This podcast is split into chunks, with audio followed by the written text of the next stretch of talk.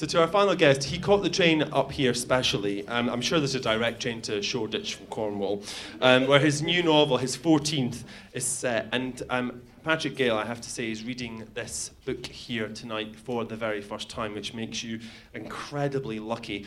Um, and continuing our theme of, ooh, that's a bit heavy, but ultimately life enhancing. Um, Father, Father Barnaby Thomas's cosy life in serene Cornish parish are shattered when Lenny Barnes commits suicide in front of him in the first chapter. The book, I have to say, is as artful and elegant as the rest of his writing and the man himself. Please prepare yourself for a perfectly good man, Patrick Gale.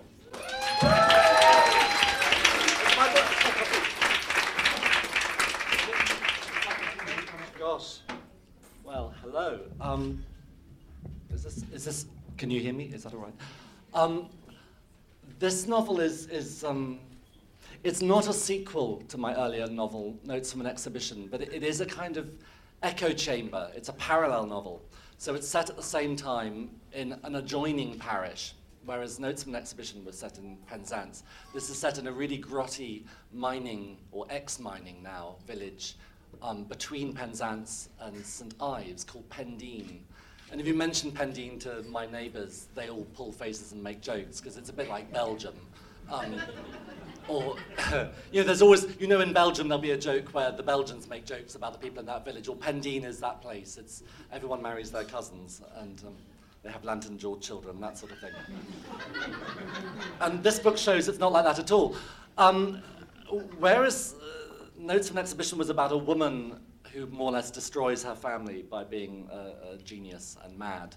Um, this is about, I thought it was only fair to women to make it about a, a man who virtually destroys his family. And the man in this case isn't a, a brilliant artist, but um, he is a priest.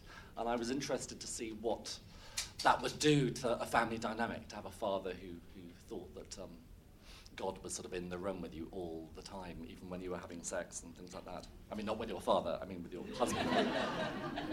anyway, um, because I've never read from this before, apart from to a very select group of students and Miss Tiffany Murray here, um, I, I, have no idea really which bit to read to you, so I'm going to be democratic and give you a vote. I'm going to give you a choice between hearing a bit about the really, really evil person at the heart of the book, or hearing the very last chapter, which is kind of the beginning of the story. So, hands up if you want to hear about the really nasty man. God, London is so tough. Okay. I'm not even going to ask who wants to hear about the other. Okay. Right, so I, I realize uh, there's one nice person here. Are you single? He's not giving anything away. Um, okay, you can't really write a book about a priest without, without balancing it out with somebody nasty. Um, and originally, this book was going to be called Good People, which would have been ironic because of this character. Um, I had to change the title because HarperCollins suddenly realized they were publishing a crime novel called Good People this month. So um, I, I, obliged by changing the title. This, this man is called Modest, only that's not his real name. Um, he's a sex offender. He, he raped uh, a girl he used to teach, um, a sixth former, and has done time in prison and has ended up living in um, one of the nastiest places from my childhood, really, um, Portsmouth. Anyone here from Portsmouth? Portsmouth makes Pendeen look really nice. Um, in I had great fun Googling Portsmouth, and I just Googled nastiest district in Portsmouth, and there were all these people saying where it should be. It was great. Anyway, um, okay, so he is, he is now, this man modest is now, I want you to picture somebody who's immensely fat and bald and rather underwashed and just generally disgusting. Um, and he is working as a, um, a second-hand bookseller and a, a sort of part-time pornographer. I'm not making this up, it's true. And then something rather bad happens to him, and he is, he is beaten up. And now I've lost my place. Here we go. His eyes had closed up, he realized now, and made him temporarily blind. It was a young voice, low, educated, officer class, if it was a sailor's. He felt a hand on his shoulder, holding him firmly in place. An ambulance is coming, the voice said. You're safe now. Did they rob you? No, Modest managed. You're bleeding quite a lot. I'm going to give you a handkerchief, and you need to pinch it hard across the bridge of your nose, if you can bear to. Not sure I can. Here, I'll guide your hand. A folded handkerchief was pressed into his hand. Then his hand was guided to the middle of his face by large fingers, which then clutched his into position. The pain grew no worse, so perhaps there was no fracture. Modest felt a great desire to sleep come upon him. No, said the priest, you need to stay with me, I'm afraid, in case you've got concussion. What's your name? Modest. How wonderful, like Mussorgsky and Tchaikovsky's brother. Yes, Modest Carlson. Are you Swedish? No one had ever asked this before. It made it so easy. Half, and half Russian. Your English is very good. I've lived here all my life. I was born in Bayswater. And where do you live now? Alloway Avenue. Nastiest road in Portsmouth. Alloway Avenue. so you were nearly home. That was bad luck. Yes. Why did they hit you? I wouldn't die for Queen and country. Aha, that's a new one. Me neither. I'm a terrible coward, and I've got flat feet, and I'm a priest. We're much more useful alive, in any case, nature's stretcher bearers. Modest was going to ask him his name, but suddenly the ambulance arrived and a policewoman, and the priest explained briefly that he had seen nothing, just found him, which surely was not quite the truth. Then he gave Modest's shoulder a quick squeeze and murmured, God watches you, Modest. All will be well, and seemed to melt away as other voices and other hands took over. When he told them he was a childless widower, the nurses insisted on keeping him in overnight for observation. He needed stitches to the back of his head. A nurse laid a deliciously cool dressing across his nose and eyes to reduce the swelling, but even so, when he could see again properly come morning, he found that his fat face now looked monstrously swollen. A consultation of the section on the sec- uh, a consultation of the section on stains in the Reader's Digest Household Manual, a book which, like the New Testament, he had impulsively removed from stock for his own uses, told him the trick with blood-stained linen was to soak it in brine. He was not particularly interested in hygiene beyond the preservation of books, but he was due to take a wash to the laundrette, and salt happened to be one of the few cooking ingredients he had in his possession. There was something satisfactorily symbolic, too, in redeeming his shirt from the previous night's outrage and in being able to watch the blood slowly lift away as though any lasting wound went with it down the plug hole. The next day, he bundled shirt and handkerchief, still wet, into the hold hall with his rather smelly laundry. When he retrieved it that evening from the pursy lipped laundrette attendant, who resented him for not paying extra to have things ironed, the handkerchief was revealed as sporting a dark blue embroidered bee in one corner. He had an M1 just like it, a long ago Christmas present from his daughter, Lily, which miraculously had been waiting for him in the pocket of his court case suit when it was handed back to him on his release. He was tempted to keep it, naturally, but the Jesus dreams began to trouble him again, and he sensed the two things were connected. I gave you my hanky, the honey voiced Jew kept saying. I died for queen and country, and you gave me nothing in return. Thy paths drop fatness on and on until Modest began to punch and kick him. Eventually, he began investigating churches around Paulsgrove and then further afield in Cosham and Portchester, rarely far from the dreary thunder of the M27. He held a picture of the priest in his head, of course, but all he actually had to go on was his distinctive voice and the feel of his hands and the letter B. He knew this was foolish behavior, erratic even, but the challenge of it diverted him from his aching face, and he was obsessive by design, one of nature's librarians. He had come to realize this, systematic and relentless in seeing a task through to its conclusion. And then he felt inhibited about simply showing up and asking questions, so he attended services as a cover for his research, one church, one Sunday at a time. In a few weeks, he was forgetting even to take the handkerchief with him, to hand over should he find the right priest. The Anglican cathedral was too pale and impersonal, the Catholic one too full of trinkets, like a common Christmas tree. The Methodists felt too low, the Happy Clappy Brigade friendly in a worrying way, the Christian Scientists felt insufficiently like a church, the United Reformed too like a bank. The Jehovah's Witnesses literature was so full of judgment and righteousness that he came no closer than the Kingdom Hall's car park. Then he lost nerve went to the Society of Friends on Northwood Road instead. But the Quakers met in a place that didn't even pretend to be a church, and he grew so, he grew so bored by the hour's silence that he fell asleep, and then was so irritated by the kind smiles they gave him at the hour's end that he left with gratifying rudeness, spurning with a wordless sneer their offer of coffee and biscuits. Then he found the perfect fit. It wasn't even a Sunday, but he was passing and the doors were open. It was a piece of shabby side street Victoriana, all pitch pine and brass memorials, the sort of place that in a wealthier city might have become a cinema or carpet warehouse by now, but in Portsmouth was simply limping on towards dereliction and redundancy. An old woman was arranging brutish chrysanthemums on a hideous brass pillar. The spicy scent of their discarded foliage, piled on a sheet beside her, reached him as he passed, and she offered her muted greeting.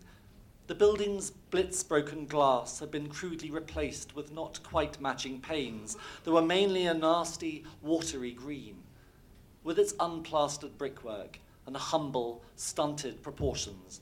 The place felt like the ecclesiastical equivalent of his shop in Paulsgrove, unloved, undervisited. Can I help you? The woman had followed him and timidly apologized for making him jump. The next service isn't until Sunday, she said. I'm afraid our congregation's so small now that there's only one evensong a week, and that was yesterday, and it's only spoken now. I'll come back on Sunday then, he told her. What's the vicar here like, by the way? Oh, young Mr. Johnson, she said, and her unremarkable face briefly lit up. He's lovely. We were terribly lucky to get him. We've been making do with all sorts of people, some of them not suitable at all. As if feeling she had said quite enough, she returned to her flowers. When he returned on the following Sunday morning, there were barely 20 people present. The same woman handed him his prayer book and hymnal as he entered, he sat well apart before he noticed that everyone else seemed to have done the same. This was a church for the private and single, apparently. The priest was by some way the youngest person in the room, so even had he not been good looking, his presence would have carried a certain charge. Modest was immune to male beauty. What he found compelling was vulnerability.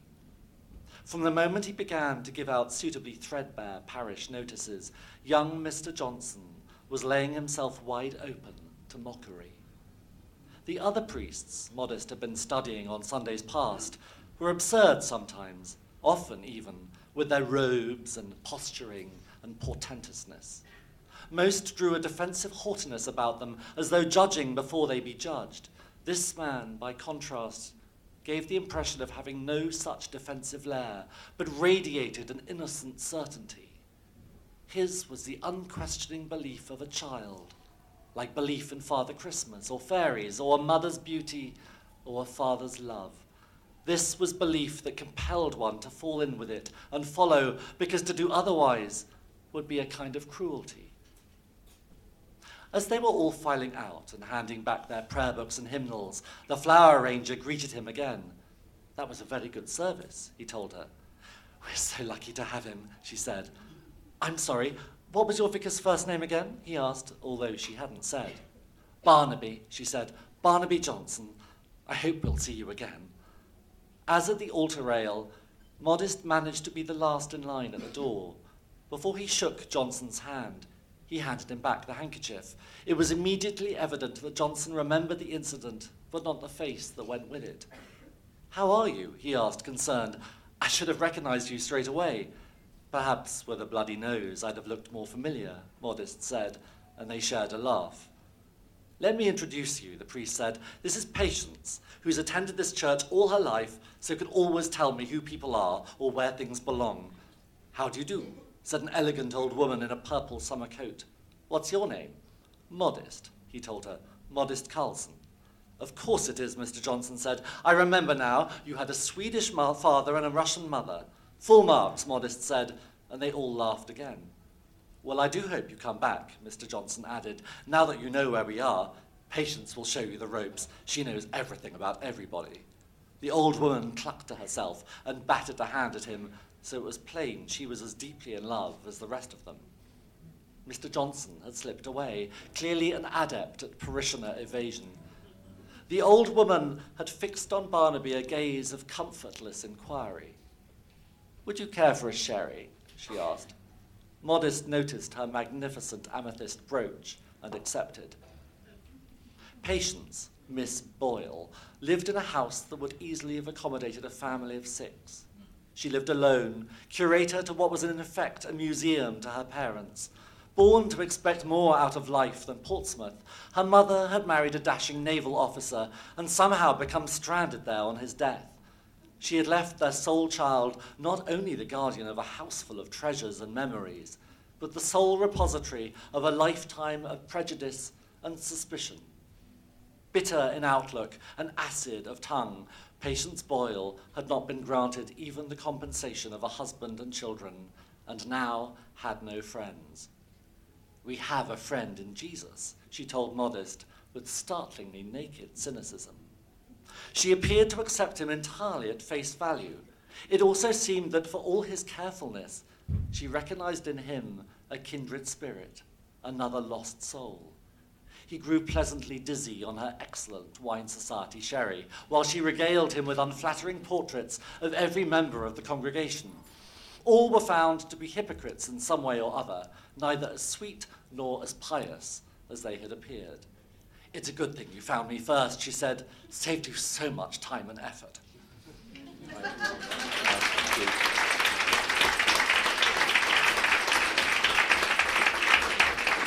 Come up here. Come up here.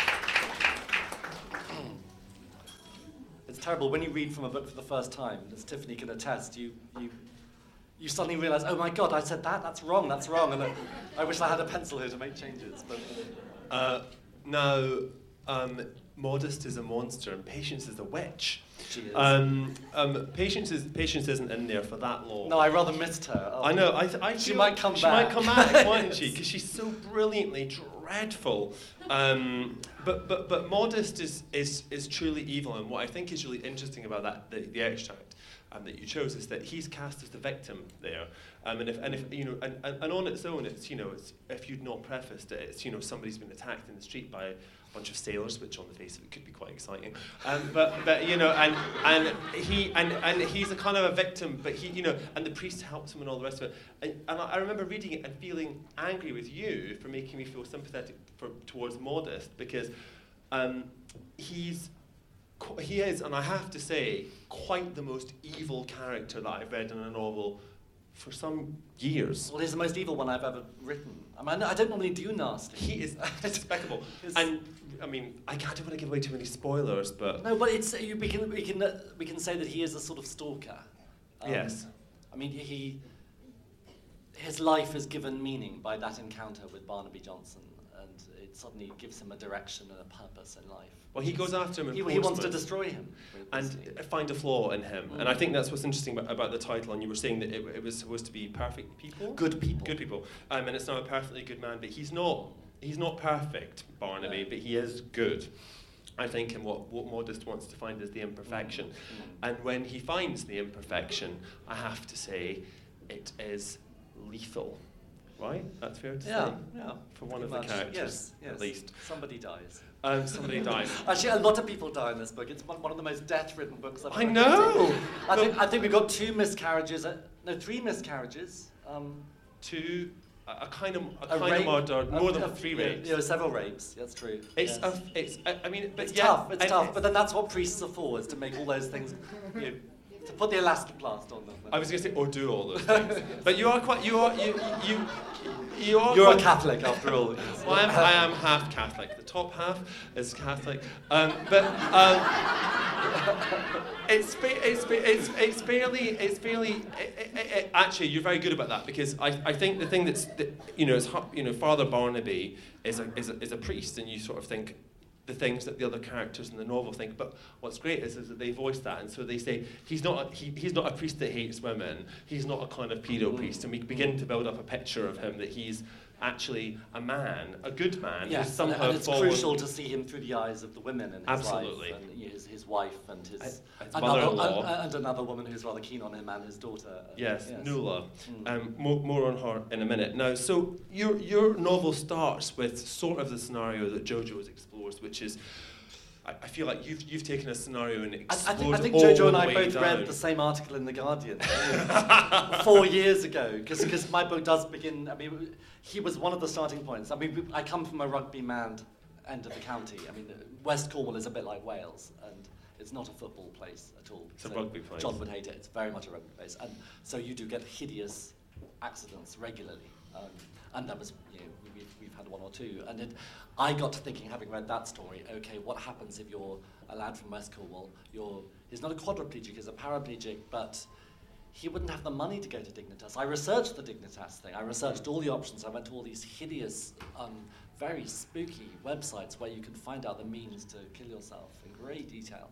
Um, 'Cause his suicide and I had, very I had to find yes, I had to find a, a, a method he could both do and afford, and he couldn't afford to go to Switzerland, but um, you can afford veterinary Nembutal from, from Brazil. So. Mexico. Mexico, sorry, yes, somebody corrected me on that. I read the book. He wrote the book. Um, so that, but that's kind of that's that's the start of the book, and in a way, you, you know, that that's the opening chapter. What what happens? And it's it's, it's quite a long book, but. And, and I have to say, it is a fine book because there are no strands that aren't left drawn together towards the end. And Rachel Kelly, I think, is one of the sweetest strands. Do you want to talk a lot bit about that? Oh yeah, well that, that's the, when I said this book is a sort of echo chamber to notes and exhibition. I, I find often in my books I'll, I'll write a character who's slightly either underwritten or just not quite finished, and I- end up worrying about them terribly after I finish the book. And I realised I was worrying desperately about Rachel Kelly's daughter Morwenna, um, who, for those of you who haven't read Notes and Exhibition, and I'm sure lots of you haven't, it, it's she's a girl who's inherited her mother's bipolar disorder, uh, but not her genius. So she and she's not medicating. And the last we see of her in Notes from Exhibition, she's basically heading for an almighty kind of mental breakdown, um, and, and she's just tried to commit suicide yet again. And I, I found I was worrying and worrying about Morwenna and what had happened to her. And so I, I brought her back in this book and her father. Um, don't give away too much of the story. well, you she- kind of you kind of she does get rescue a she does get a nice she provides a nice big fat lesbian happy ending for the is, um, which I think you need after all those deaths and Oh, miscarriages. you, only a lesbian could Yeah. fix the problems that you, that you could make. And she and there's and they there's, a, there's a seriously practical lesbian in this Yes, there I. I, I kind of want her as my sister. She's, I, you I think, I think it's what writers do. I think we, we, we write ourselves our imaginary friends and our imaginary siblings. Do you have a sister? Do you have? I do have a sister, but she's she's just sent me an email saying, "Would I bring a spanner with me to make, mend her bathroom tap?" So Oh. she's definitely not a lesbian. Very disappointing. And so you, you talk about the landscape. I mean, when, when, when I think of Cornwall, I think of you know Manderley again, and I think of you know kind of you know that, that sort of kind of biscuit tin type Cornwall. Tourist this is, Cornwall. This, this is not that kind of Cornwall. no. no. And you you moved there in what eighty six? 80, something like that, 88, 88 I Long think. time yes, ago. long time ago. Did you move And I've been own? moving steadily west. No, I, I moved there for love, and um, that didn't work out, but I got left behind with the house. so, Handy.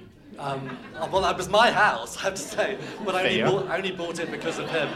Anyway, um, and then and then and then I, I fell in love with a, a Cornish farmer who lived at the far end of Cornwall. um, Hot. um, yeah, has to be said. And actually, it was a very, very early internet romance. We, we met online when, when most people still have computers driven by, by steam. Did it dial up? Was it kind of like?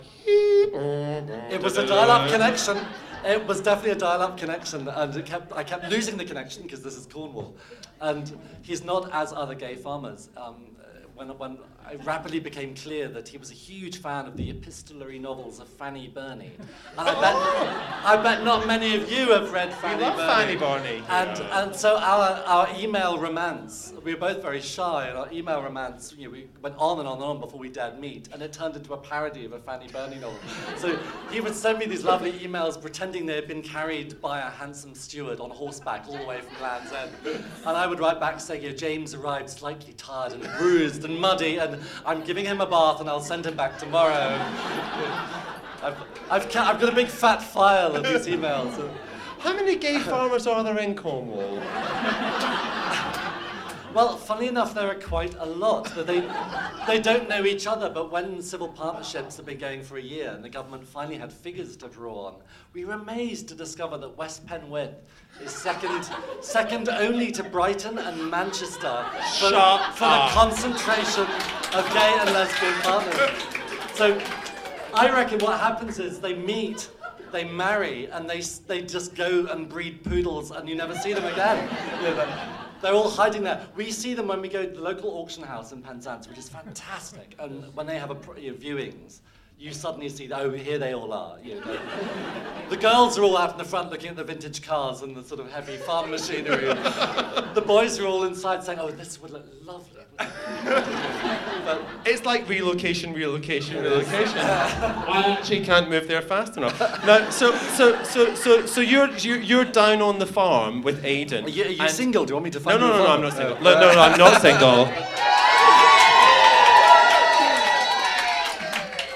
I'm off that Austen esque but- shelf. Not single but mischievous. Yes, yes, Right, yes, okay. yes, very good. So you want to buy curious, So farmer? judgy. So, judgy. so, so, so, so it's, it's. I mean, I'm trying to understand what happens on the farm. So, so there's beef. And We there's- wear, we wear a lot of rubber in the winter. and there's there's beef and there's broccoli. No, no more broccoli. That website, whatever website you found that from, is out of date. We stopped. you used to Tesco- broccoli to We used to grow, grow, grow. T- yes, for Tesco's and Sainsbury's, Tesco's. but they drove such a hard bargain. We now, Okay. we now rent the land to someone else to do broccoli on. We just do beef, Beef, beef and barley. manly. Yeah. Um, and so, so. And I am fully in touch with my inner Soviet lesbian. I can now reverse a tractor and trailer around a corner with the best of them. No, that's very interesting because there, In my there- check there's a shirt. lot of stuff in the novel about those kind of gender roles, and Father Barnaby Mm. is slightly emasculated by his wife Dorothy because she can do all that stuff. Yeah, you know, yeah. she's kind of servicing a lawnmower on the table, and then she bakes a sponge, has a baby, Yeah. and he's sort of going, up, and he no, true, and then he kind of goes around and sort of gives somebody absolution, Yeah. and maybe has an affair. Well, pri- yes, well, priests priests tend to be quite hopeless around the house because they're good at other things, and, and farmers' daughters tend to be incredibly good around the house because they've had to be. So I loved Dorothy as a character. I felt very guilty about Dorothy because she gets immensely fat early on and then stays fat. And, and my rather si- my rather sizest editor said when we were re- you know, doing the tweaks, um, does she have to be so big? And I thought, well, yes, because it's sort of. I looked around me. I went to the local WIs a few times, um, and, and you know, they eat a lot of cake in West Cornwall. It's cold. what can I say? Why did you choose such an ugly bit of Cornwall when there are so many pretty bits? Well, it's not ugly, but it's ugly. It's not. It's it's it's beautiful when you know it, but it's not a. It's a place tourists would drive through quite fast. It's very very dramatic. Oh, was there a Cornish person? Like Redruth and Camborne, yes, I've done that in an earlier novel. Yes, another another grim bit. But actually, the grim bits of Cornwall are the hidden jewels. They're the bits where you, you know it's tourist free, even in high summer, and you can go for a lovely walk. Are you in a nice bit, Rogum? I'm in a really lovely bit. We have a gold star. We have a gold star footpath across our farmyard. It's a nightmare. So we have a lot of people walking. So you've got Madonna walking across your footyard and you're just like, back off. Um, I wanted to ask you, because it's, LGBT History Month this month, and you're very often identified as a kind of gay writer. And I have just turned 50, so You I'm have you a little bit Happy of history. Happy birthday to There we him. go. Happy birthday to him. Yes, I thank you. It's too late to dye my hair now. I like the salt and pepper. It's working for you. Um, so, what, what, what do you? How do you feel about being identified, uh, maybe as part of that history or as part of that genre? I'm very, very happy. There's a, there's a new friend I have here who um, works for a television company who admitted to me that it's all my fault he's gay because when he's sickeningly young, as everyone in television is, and he said he was staying in a holiday house as a teenager and found one of my early novels on a bookshelf Which there. were the Pope. Little Bits of Baby, Okay. and it made him gay. So I've, I've, so I've said to him, I want to meet your mother so I can say sorry. I think that should be on the curriculum. Um, but but you've, you've written a biography of Armistead Maupin. It's I have. Maupin, you pronounced Maupin. it right. Well I done. It's, I remember because I went to an Armistead Maupin meeting and he said it's mopping like mopping the floor, not Yes. mopan. I taught him to say that. Oh, did you? Yes, because he was always getting it wrong. We've and, come for yeah. his own name. Yeah.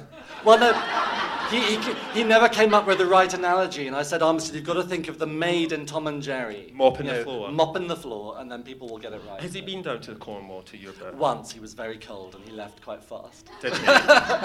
he couldn't get sushi. He hasn't been to the farm actually. I need to get him back again because I think he'd find the farm quite sexy. And his, his husband is into extreme sports, so our, our two husbands can go and surf together, and we'll lie on sofas and smoke dope and eat cake. Um, does you know that they've just released the Tales of the City as, as ebooks? Did you? Yes, yes. I'm, I'm, I'm, I'm asking you a question here. Is it the same? Is it it's the same book segmented in a different way? It's not new books. It's no, it's the same old books, but there's another one coming. There's an Anna Madrigal novel coming up. Is there? Yes, Anna Madrigal is going to go to what's that incredibly hip out-of-door festival, Burning Man. Burning Man. Burning Burning Man. Man slash women. So yeah, so Armistead rang up the other day and said, "Did we want? Did Aiden and I want to join him and, and go to Burning Man in an SUV?"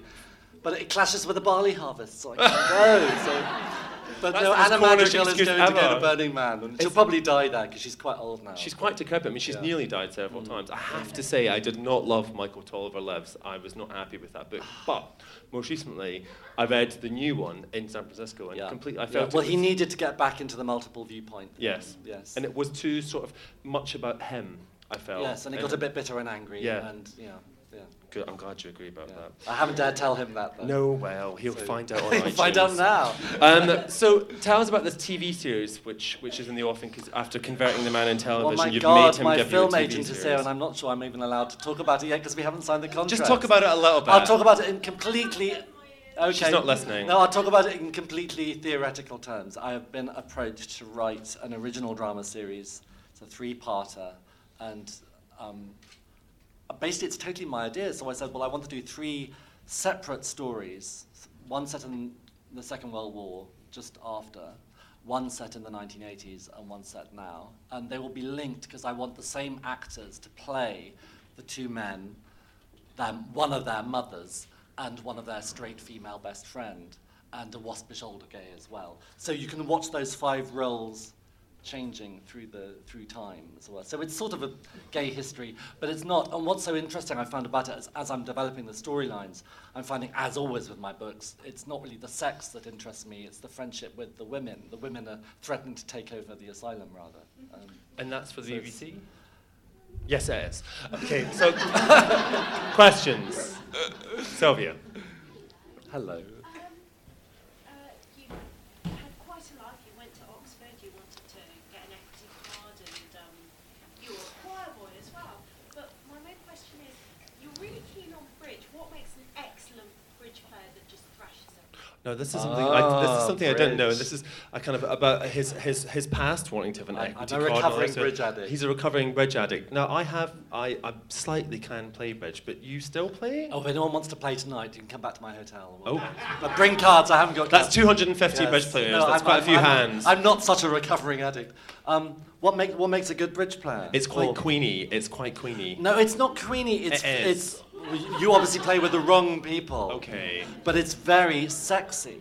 This is what people don't get about bridge. Because to be good at bridge, you have to be very good at non-verbal communication, and and a bit telepathic. And um, no, I love it. It's, no, it's not. It It's is. I mean, I, mean, I do some. Of, I play some very lovely bridge with, with, with gay friends, and they always do fantastic fish pie and, uh, and martinis, stuff. and, then and somebody All becomes the stuff, dummy so they can go make drinks. But actually, some of the sexiest games I've had have been with with mm, officially straight men. Omar Um, Sharif, of yeah, course, is yeah. the most famous. and I think it's just it's to do with that non-verbal thing. You know, it's, it's yeah. Somebody, somebody's losing it. Someone's there. totally losing it. I think she just got a text from a friend. It's nothing to do with She's, us. com- she's completely over it.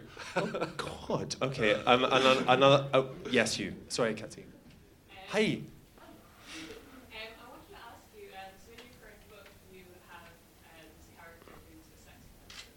Yes, Um, and I saw that your dad was a prison guard. he was, as was my grandfather. The one that wasn't a priest. And growing up in that environment, kind of how it's influenced you. Did, did, Oh, growing I- up in so let me just did did, did growing up in the kind of environment with, with you with your dad being a prison governor did that influence in any way the way that you wrote the character who's a sex offender? He's not the only criminal in the book, But you're asking if it actually influenced me and my personality? or your writing of the character. Having been in that environment in prison. It's because I should explain, um, I'm, I'm, because I'm so old. Um, in my childhood, if your father was a prison governor, that meant you lived in the prison. This, this all changed in the 1970s, but in the 60s, you lived in the prison. So you had daily contact with the prisoners. They worked in the house, in the garden.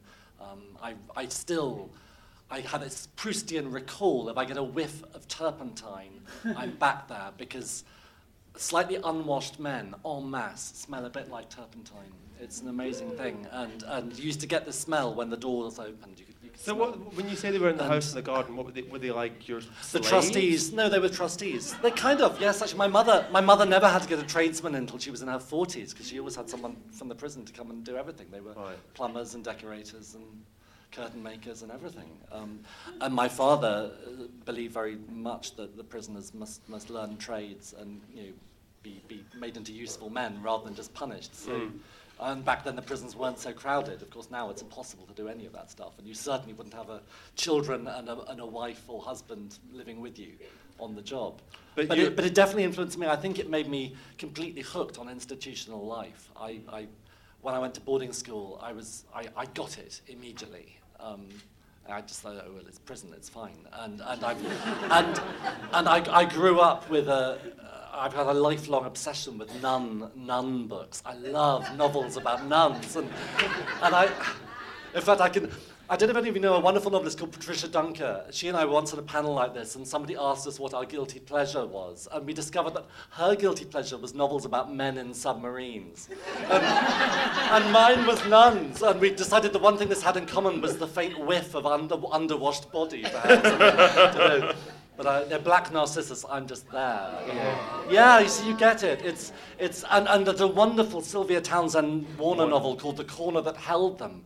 And please, BBC, ask me to adapt that for television because it's such a good book and it's so sexy and it's funny and it's all about control and strict women and very good tailored costumes. And And, the, and, all right, all right. And, and the killing of and this, Sister is, this George? is all because of Ronnie Biggs. Yeah. the, the killing of Sister George? Killing of Sister George. Too much for you. Well, yeah, no, that's just that's just overacting. for Oh. part. It's a very noisy I can't. film. The black narcissus in the Yeah, killing. Black Narcissus is wonderful. Um, Oh, Sister Ruth, it's Sister Ruth, Sister Ruth's the posh one, the posh one who gets the frock. The sister Ruth is the one who abandoned, who puts on the red lipstick. Yes, yes, and where's the red dress.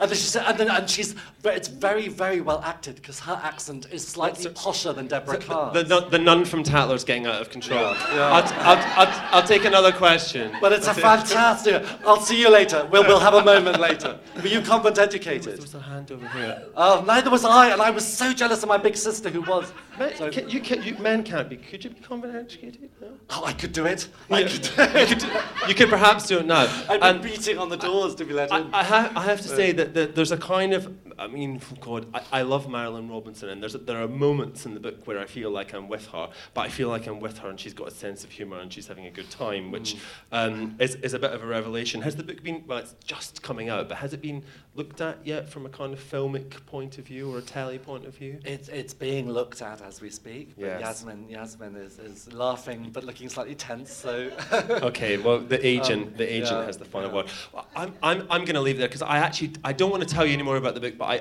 I do have to emphasise it is an incredible book, and I loved it. Um, I slightly hate you for the fact that we can't talk about it in detail because of the spoilers, but I did love it, and I do love him. So please thank Patrick Gale.